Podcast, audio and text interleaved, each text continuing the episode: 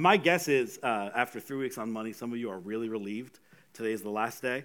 Um, but I've enjoyed this whole uh, uh, kind of discussion about money. And I will tell you, out of everything that a, a, guy like a pastor like me gets up and talks about, this is the one thing we avoid at all costs. I'd rather speak about anything how, how bad our marriages are, how awful our kids are, how bad I am personally, any day of the week than talk about, about money. Uh, but it's really been kind of an interesting uh, approach to this whole idea.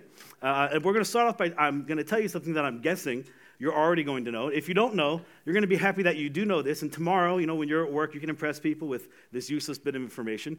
But, but here's something you, you might already know is that it's easier to stay warm than it is to get warm. Now, you should know this because if you're, you're not aware, we live in Maine and we're cold like six months of the year. But people down south, they don't know this because they're warm like, like all the time. And even when they're not warm, when they say they're cold, we, we Mainers know it's not really cold. my family lives in Pennsylvania, and I remember my brother, my brother complaining one time because it got down to like 12 degrees. And I was like, dude, it's been negative 10 for three months. What are you talking about? We know what it's like to be cold. but this is some interesting information, is that it's easier to stay warm than it is to get warm. And, and here's why because when, when you're cold, your body begins to fight, right? It, it, fights basically to preserve itself, that your mind is kind of smarter, or your body rather smarter than, than, than your mind when you're cold. Uh, you know, your, the blood vessels that are close to the skin, they begin to constrict and contract to keep more blood in to protect your organs, and your body kind of goes into, into overdrive. You burn more fuel. It's really taxing on your nervous system. Your nervous system begins to, to kind of get stressed out a little bit. It's easier for you to stay warm than it is to get warm. And it's the same way with your money. Well, sort of. We'll come back to that in, just a moment. Um, we're on this, uh, this, this thought of if your money could talk, what would your money say? That if, if your money could give you some financial advice, what, what, what advice would it bring? And, and what's interesting is as we've kind of walked through this, it's not so much uh, of what we find interesting of what your money would say that if it could talk, it's really the parallel of what Jesus did say when Jesus did talk about your money and possessions. And something that we've hit each week here is that Jesus spent more time when he was on earth talking about money and possessions than he did about heaven. Because he understood that, that the chief competitor for our hearts, it, it wasn't going to be the, the devil, it was going to be our stuff. So we kind of went into this saying that if your money was on your side, if your money could give you some uh, financial advice, you may not be shocked by what, by what money would say, but what would your money say to you? And the first thing we think money would say is, is this I can add meaning to your life but I am not the meaning of life. That, that, that your money would say that, that, that I, I, can add meaning to your life, but, but I, am not the meaning of it. it. Life goes beyond money. There's something greater than money. There, there, there's a bigger means than there is with just money. And then we ask this question that I think all of us have to wrestle with at some point in our lives. We've got to kind of wrestle the, the, the, this question to the ground and have an answer for it. And we left week one with this question, and here's the question we asked To what ends do you want your life to be a means? That if, if for something to be meaningful means that it has to add some kind of meaning, right? That it has to be lived in a way that there's a, means to an end. Money, if we live with money as our, uh, the center, as our ultimate, then the end of our lives is only us because it's only concerned about us. But if we begin to shift our focus, if we have an, an answer, if we want our lives to be meaningful, to what end do you want your life to be a means? And when we shift our focus and our heart in that direction, the interesting thing that we discovered is that money ultimately follows. That was week one. In, in, week two, we said this that money would say, I'm a better servant than I am a master. I'm a better servant than I am a master. And then we, we followed up with this line, and, and no one likes this line, but it's so true. Your self control determines which of us gets control or remains in control. I'm a better servant than I am a master. As money comes in, money's going to go out. But, it, but if, if you have no control, then I'm going to take control. And you'll live every day living for me. You'll spend the rest of your life living for me. The interesting thing, though, is that we can flip the script, can't we? We can, as we talked about last week, we can flip the script and we can become the master. And we can tell money where to go. We can tell money how to go and where to go and how to be spent. I'm a better servant than I am a master. Your self control determines which of us gets control. And, and then I believe uh, this week, here's where we're, we're going to go this week. And this, I think, is really interesting. I, I think that in week three, Monday would say this to us is that I'm easy to keep up with, but I am difficult to catch up with. Keep up, or you'll be playing catch up. M- much like it's easier to stay warm than it is to get warm. It's the same way with money. It's easier to keep up. It's easier to know where it's going. It's easier to know how much is coming in and how much is coming out and, and where it's going out. than it is to kind of fall behind because when we fall behind, playing catch up is dangerous. Playing catch up stresses you out. Playing catch up is what keeps you up at night. It, it, it's what makes you worried. It's what puts that, that pit in your stomach when you're thinking about your finances and how you're going to pay a bill and, and how you're going to make ends meet this month. That, that, that feeling that you get on the inside is, is because of this. Keep up, or you'll be playing catch up. And catch up is never fun. Catch up is what stresses you out. Catch up is what causes your body to begin to fight back. So, how, how do we keep up? Really, I think the easiest th- thing to do is we need to have a plan for it. We need to have a plan for, for, for what money is coming in and where money is going. More than that, we need to be able to track what we're spending. And this is going to seem like a very practical message today, but I think this is the kind of message that if we can get right, we can see a huge change, not just in our finances, but in our personal lives, where we live with comfort, where we're not feeling stressed out and maxed out in that pit in our stomach, and we're not losing any sleep at night because we know where it's going.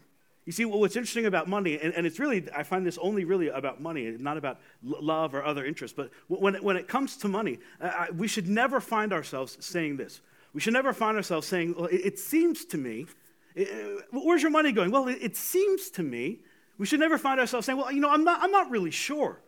Well, how, what, what, did you spend it on? I, am not really sure. Or, or how, how, about this one? That can't be true. That, that, that can't be. It's not really that way. You see, here's why we should never say these things because when money comes in, and money should be coming in, when money comes in, you, you and your wife, or you and your husband, or, or just you, you send it places, don't you? It comes in, and then you sit down and you send it places. Here's the thing we should all know the places we're sending our money, we should all know where the money's going. We need to know where it's going so that we can begin to live life with, with some element of peace so that we can, we, we can kind of plan and prepare for, for changes that make or whatever life throws at us. Money would say, I'm easy to track, but lose track of me, and you will lose your peace of mind. And if you lose your peace of mind long enough, you'll begin to feel like you're losing your mind. And some of you know what I'm talking about because some of you have been there. And just the, the, the, fact that I'm going to this place is, is making you uncomfortable. And I want to, I want to acknowledge that. I, am with you. When, when it comes to, to, to families and, and how we spend and how we save, usually in every family there's a saver and there's a spender. And I am infamous, I'm notorious. In, in our staff meetings, they, they crack jokes about it. I'm the spender. I like to spend. I, I like to see money come in, and then as quick as it comes in, I like to see it go out. I, am the guy we talked about last week. When, you know, you order stuff on Amazon, you get home, and there's three Amazon boxes, and you're like, "What is it?" I'm the guy I don't know. this is great. It's like Christmas every other day. I'm that guy. So all of you spenders, you're, you're angry at me. It's okay. It takes one to know one. I am one. But, but uh, there's another side of people who are here who are so happy we're hitting on this. Inside, you're like, yes, I'm so glad I brought him. I'm so glad she's here. because this is, this is where the tension is. And not only does it create tension in our marriage, but if you're not married, I'm guessing this create tension, creates tension for you. At the end of the month, realizing there's not a month, living paycheck to paycheck and hoping Friday hits on Wednesday or maybe even on Saturday because it's already gone before it comes in. If we're not careful, if we don't know where money's going, the next thing to go is our peace of mind. And then after that, it's our mind. And then we end up in a stressed out spot, not really knowing what we're doing. So we have to have a, a, a system, a system to track our expenses. We have to know where our money is going. And, and uh, what I'm not talking about here is, I'm not talking about a budget. So some of you can take a sigh of relief because you think, I, I, did not want to have this talk today. I don't need a budget. I think everybody should have a budget, but, but this isn't this kind of message. I think we need something better than a budget. And here's why. Do you know what a budget is? A budget is just a theory, isn't it? A budget is a theory that rarely reflects reality, right? Th- th- that's what it is. We sit down and we create a budget, and this is like the ideal of what, what life could be or what life should be. We do all this work and we, we, we pencil in what a budget is, and, and then we kind of put it away. I budgeted, I have a budget. But are, are, are you, you, you living on the budget? I don't know. I created the budget. Right? Where, where, where do budgets live? Do anybody know where budgets live? In desktop folders. Because after you create it and you're so proud of it and you made it colorful and you, you have beautiful categories and you figured out all the formulas, you put it in a folder and then it stays there. And you never come back to it. And, and, and that's the problem with, with budgeting, is that just creating a budget, it's just a theory.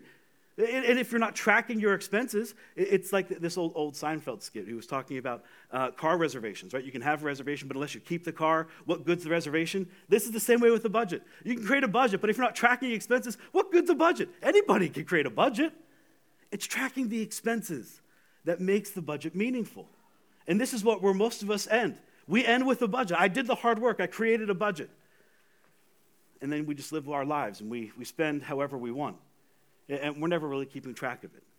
So, what I would propose is we don't need a budget, we need a system for tracking our expenses. We need a simple way to track what we're actually spending. And I say simple because in, in this day, in this age, it, it's pretty simple. There is technology to help, to help with this. When we started in my marriage, my wife and I, we've been married about 14 years, and as I already said, she's the saver of the bunch. She's not here right now, so I get to say anything I want. She told me on, on her way here, she's like, I'm going to come to second. So this service, you guys get to hear all, all the, the gritty details. when we got, first got married, she was, she was the, the one who tracked our, our expenses. You know, I'm, I'm the, the saver. She brings in the money, and I spend the money. And she, we, uh, we didn't have the technology, or we, she's one of those people. Um, she has to hold, hold things and feel things. You know, we have everything, our whole life's on a Google Calendar, and then she transfers that all to a paper calendar so she can touch it. That, that's my wife. So at the end of the month, she would track all of our expenses. We'd have a pile of receipts, and she'd write it down on paper. And we used the cool graph paper. Some of you guys, you don't know what graph paper is. That's with the lines that just don't go horizontal, but they go vertical. It's really cool looking, and I was always willing to pay more for something that looked cool. So I got the graph paper for her to do our expenses on, but she tracked all of our expenses, all, all, of, all of the receipts. She'd write down every one of them, the day it was purchased, and she'd categorize it with each category. And when we bought something that wasn't in a category, we'd create a new category for it. And she had a great idea of where our money was going. but me being the spender, even though she knew where the money was going, I didn't much care because I didn't see where it was going. And she got kind of fed up with my spending habits. So one day I, I remember she was completely stressed out. Like her, her body was fighting and she was worried and there was panic. And she said, I can't do this anymore. I've been telling you for months, here, it's yours. And she dropped all the receipts off to me. It was a Friday night, and I remember sitting down at my table and saying, All right, I'm going to get this in order. I don't, you know, she, she's just stressed about everything. I'll figure this out. I slept till three in the morning, creating spreadsheets, working out calculations, looking at our, at our over our books. I don't know why they call it books; it's just receipts. But I was looking over our books, and I put everything in order. And then she woke up Saturday morning, and now I was panicked and the stress that hit me. And I, I came to her and I said, Honey, I can't believe this. Do you realize what we, and when I said we, we all know, pointing at me, it was me. Do you realize what we or, or, or me are spending on food and coffee each month? And then I get this look from my wife and husbands, you know what I'm talking about. It's the look you get when she's been saying something uh, like for months and you completely ignore her and then you hit the idea and it's like your idea, right? Like, like I have this original idea do you realize what we've been spending on food and coffee, or what I've been spending on food and coffee for a month? And she looks up at me like, Yeah, that's what I've been saying for months. And it finally hit me. And from that point on, we've had some system to track how, how we're, what we're spending. And it's gone from spreadsheets to apps, to back to spreadsheets to apps, whatever, whatever tool you want to use, graph paper, legal pads, whatever you have to use, there has to be a simple way.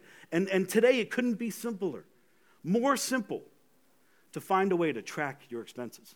Here's the cool thing that when you begin to track your expenses, when you begin to see where things are going, when you begin to see how much is going into certain categories, it's, it's really easy to kind of take a step back from that, isn't it?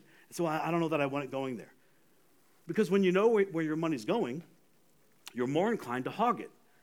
And I know some of you don't like that because that, that sounds kind of selfish. It sounds kind of it, uh, almost negative. Well, I don't want to hog my, my resources or my money. So here's a polite way of saying it when you know where you're going to record it, you'll be more inclined to consider whether or not you should afford it.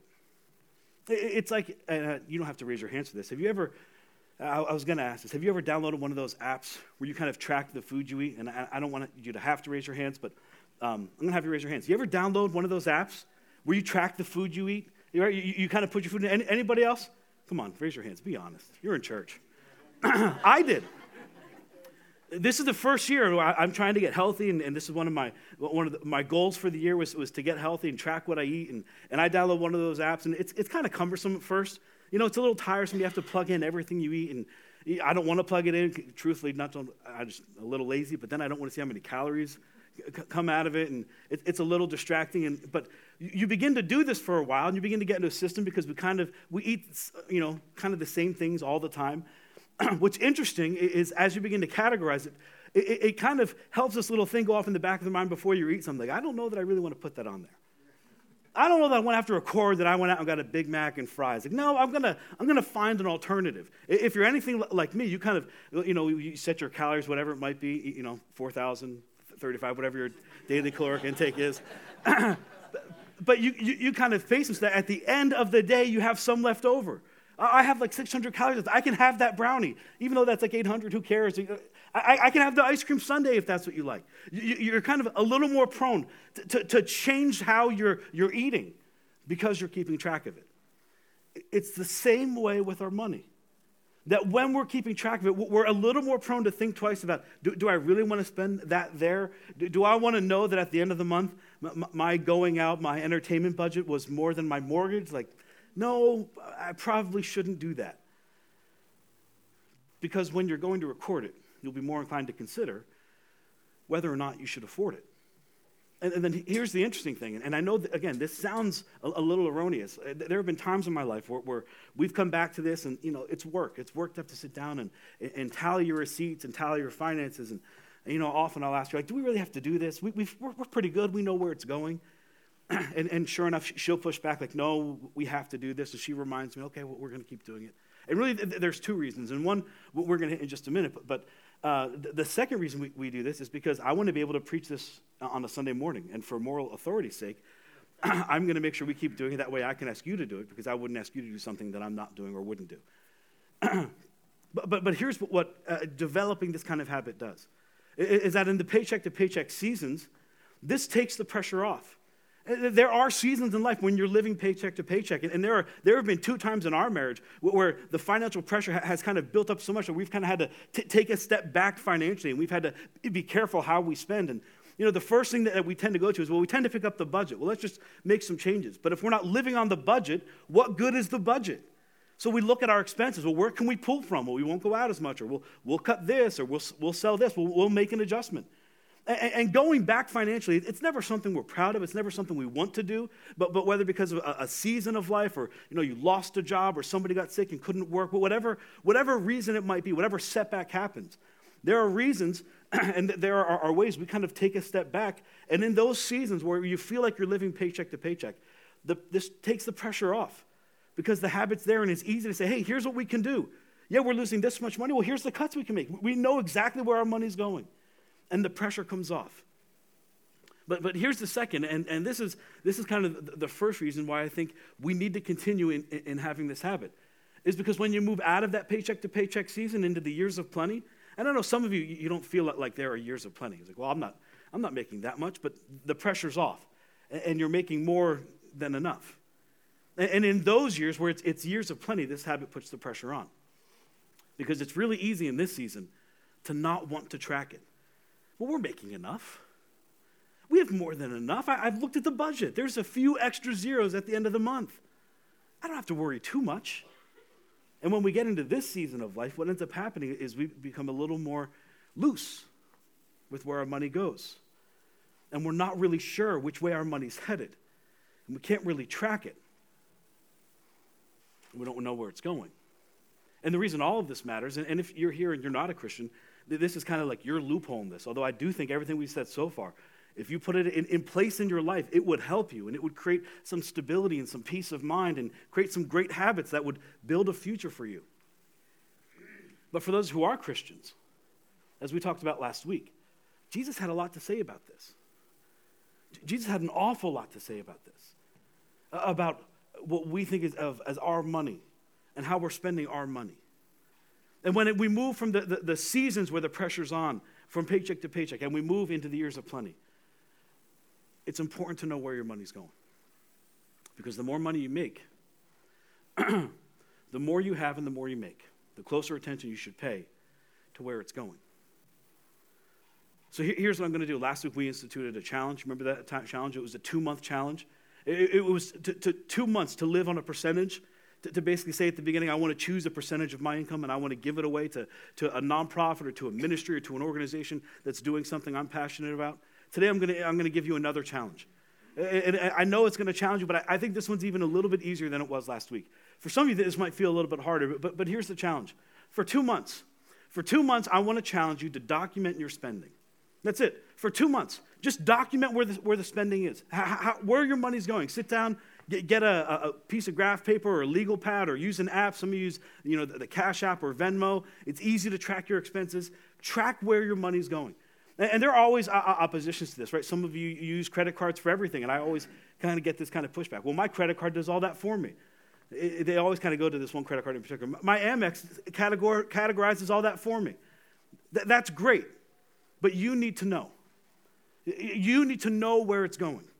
You, you need to know, and not just American Express needs to know. You need to be able to track your expenses. So here's the challenge document your spending for two months. And then I want you to sit down and I want you to look at it. Now, here's the thing I, I don't want you to do this for a year because you think that I'll, I'll never do that for a year. D- don't look at this and, and, make this such a big deal. I'll, I'll never come back to this. I'll never do this again. Two months. Two months. Sit down with your husband, sit down with your wife, sit down with your significant other, your boyfriend, your girlfriend, your fiance. Sit down by yourself in your kitchen and begin to track your expenses. And then look at it. And then adjust if necessary. You would be shocked how many people, when they begin to say this, that I had no idea how much of my money was going. I had no idea I was spending this much money there. I had no idea we were living this close to the line. Some people, I had no idea we were living over the line. How are we going to recover? track for two months. Look at it. And then, if you have to, adjust. And for those who, who, who do everything on a credit card and, and categorize it, you need to know where it's going. This isn't an excuse for you. N- knowing you can know is not the same as knowing. Get your credit card statements. Just write down everything that Amex has already categorized for you. Know where your money is going. And, and here's why I, I think this is so vital for us to do this. it, it, Jesus had this, this incredible uh, idea of money. Right? He, he, had this, this whole idea of money, and we talked about this last week, that, that, that, our money is not just our own, but that it was given to us from God. And, and we're willing to, to bet so much on the words of Jesus. think about this. we bet our entire eternity on the words of John. In John's gospel, right? In, in, John, he's recording this incredible conversation with Nicodemus and Jesus. Nicodemus is this, this Pharisee, this Pharisee who's interested in Jesus, but, but, but doesn't want anyone else to know. So he comes in, he visits Jesus at night. And they have this incredible conversation, and Jesus is talking to him about, about what he's doing and how he's changing the world. And John, eh, later on in his life, as he's kind of writing this down for other people to read, and he, he's, I almost imagine he's getting so excited about the story at this point. He's saying, How do I make everyone know what Jesus is trying to say? And he steps out of the conversation and he writes the words that so many of us know. Whether you've been in church or not, my guess is you've heard this, this scripture. For God so loved the world that he gave, that he gave his one and only Son. whoever would believe in him would have eternal life. They would not be separated from God. There would not be an eternal separation. They wouldn't lose God, and God wouldn't lose them. But they would be with God forever. You see, we bet our entire eternity on these words. Some of us have, have trusted our entire eternity to God. It's somewhere along the lines. We've said a prayer that went something like this Dear Heavenly Father, thank you for sending Jesus to die for my sins.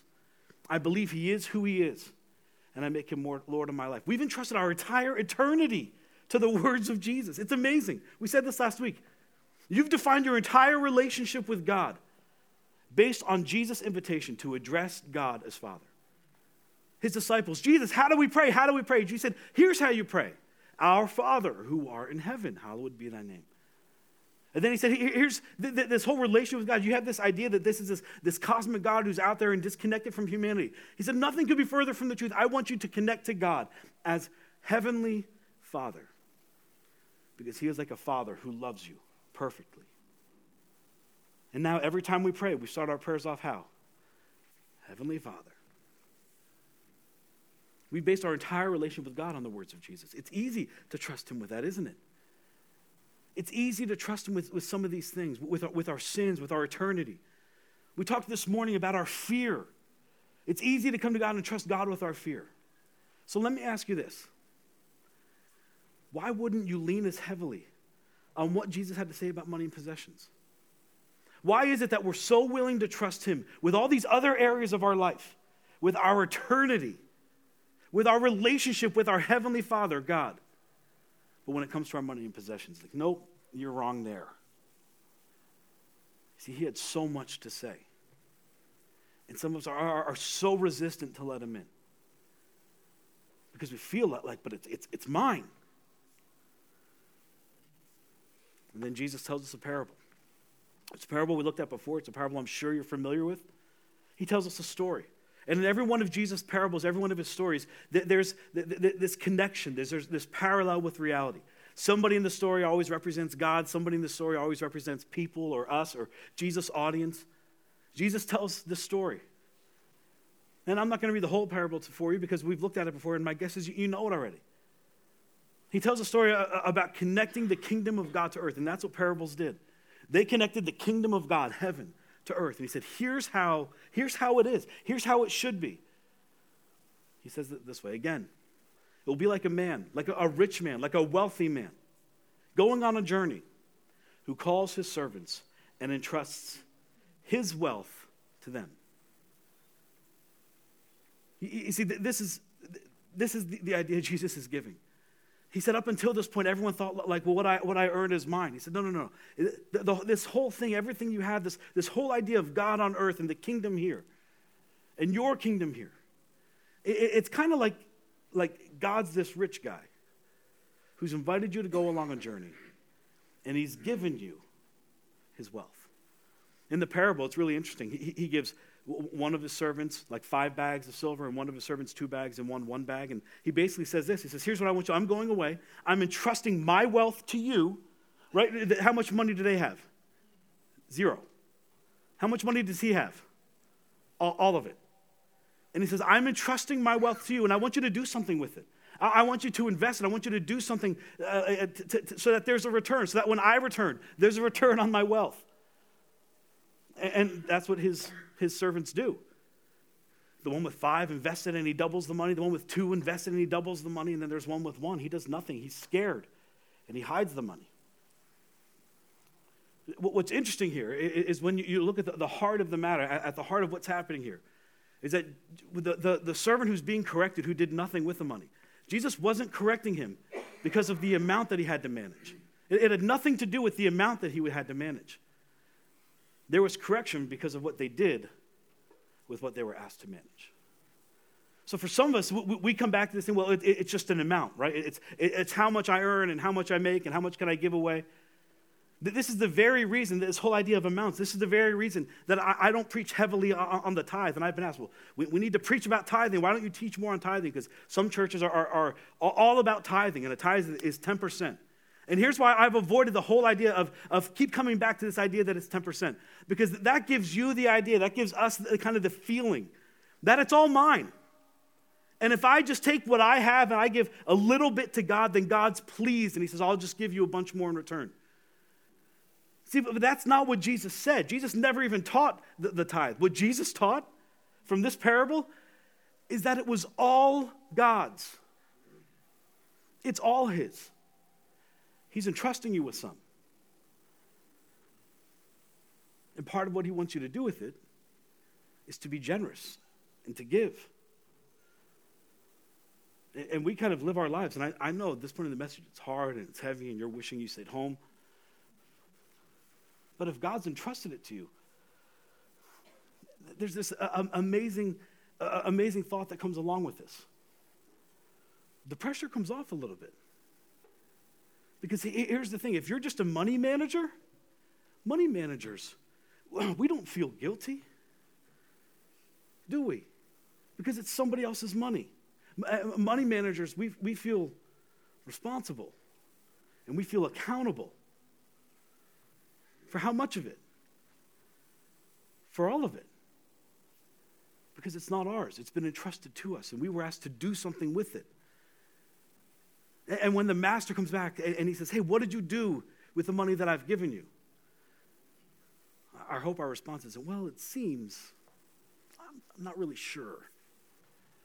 Because we should never be saying that about our money. We can say that about other things that we're unsure of. Right? There's a lot of mystery around love and romance. There's a lot of mystery around how to raise kids. There's a lot of mystery in life, but there should never be mystery when it comes to our money and where it's going. You see, we should know where our master's money is going. We should know. So every once in a while, we have to stop. We have to look. You see where this really hits, hits close to home, and this is what makes a lot of us uncomfortable, is what we do with our money, how we spend our money, where our money is going, our habits, how we manage money speaks volumes about who and whose we are. And for some of us, we've allowed Jesus into every corner of our life, except there. We show up and we serve. We pray. We go to small group. We go to church every Sunday. We read our Bible every day. But this is mine. And Jesus said, Here's the indicator. Here, here's, here's the way. Here's how you'll know that they're mine. Follow their money. He had this amazing saying that, that, that you, I'm sure you've heard of before. Where your, your treasure is, your heart will be also. He said, follow their money because their heart's there too. Track your spending. Where's it going? Is it headed to a place where you want to say at the end of the day, that's not where I want my heart to be? Because if it is, here's the amazing thing you have the ability to change it. And when you begin to shift where your heart is, your money follows as well. Where your treasure is, your heart is there also. Whose and who are you? Is this still your kingdom? Or, or for those of you who are Jesus followers, and I get it, those of you who aren't Christians, you are so happy at the end of this message that you're not a Christian and you're not held accountable to this. But for those of us who have made Jesus our Savior and our Lord, this is hard and it feels heavy. But Jesus said, This is the indicator, this is the litmus test of whose and who you are. Follow your money, because that's where your heart is too. And ultimately, Jesus isn't concerned about your money, He doesn't need it. You're not taking it to heaven when you go see Him anyway. He's concerned about what's attached to your money, and that's your heart. That's really what it's always been about. It's always been about you. And it's always been about Him being able to have a relationship with you. And He wants to know are you in? A- am I in there? Or is that the one area of your life you're never going to let me see? Because if you pushed me out, we're not really together. Whose and whose are you? Follow that money. If money could talk, what would it say? Money would say, I could add meaning to your life but I am not the meaning of life. Money would say, I'm a better servant than I am a master. And your self control determines which one of us gets control and remains in control. And finally, it would say, I'm easy to keep up with, but I am difficult to catch up with. What you do with me will speak volumes about who and whose you are. So, as we wrap up our message, I've asked the worship team to come. They're going to close with a song. this morning that trusting God in an area that, that for so many of us is difficult to trust God with. But, but here's what I want to do before we close out the service I want to give you guys a gift. We've talked often about putting our money where our mouth is. I, I, I believe in the idea of being able to honor God with our money, and not for the sake of giving it here. If you're uncomfortable with this, don't give your money here. Find another place to give it. This isn't about the church getting money by any means. This is about you allowing God into all of your life and your heart. There's a book in the back that our ushers are, and our guest service volunteers are going to make sure you get. It's called Fields of Gold. It's about what happens when we align our heart with God's mission and vision for our money. The, the, the amazing thing in this is that this pulls the pressure off. That when we begin to track and when we begin to allow God in, the pressure comes off. Because it's all God's anyway. And if He wants you to do something you feel like you can't afford, here's the thing He'll either help you afford it or you shouldn't do it. Because it's all His. He just wants to know Am I there? Whose and whose are you? Heavenly Father, I thank you God, for every person here, I thank you for, for God, I, I know the difficulty in this message, but I also know the freedom that comes with this message when we are willing to allow you into every area of our life, God, even the one that we hold so close and so dear and we don't allow anyone to speak into. But God, when we allow you to speak into it, there is freedom and there is peace. God, and I pray that for every person here. God, I, I, pray for no more sleepless nights and no more anxiety and no more worry and stress and pressure, God, and even depression that would come with it. I, I pray that, that we would release this to you, that we would allow you in. And God, by, by tracking our expenses, by doing something as simple as just tracking where it's going, we could make adjustments and we could begin to put our, our heart where we want it to be. And then our money would follow. Give us the wisdom to know what to do with this message, God, and the courage to take that step. In Jesus' name.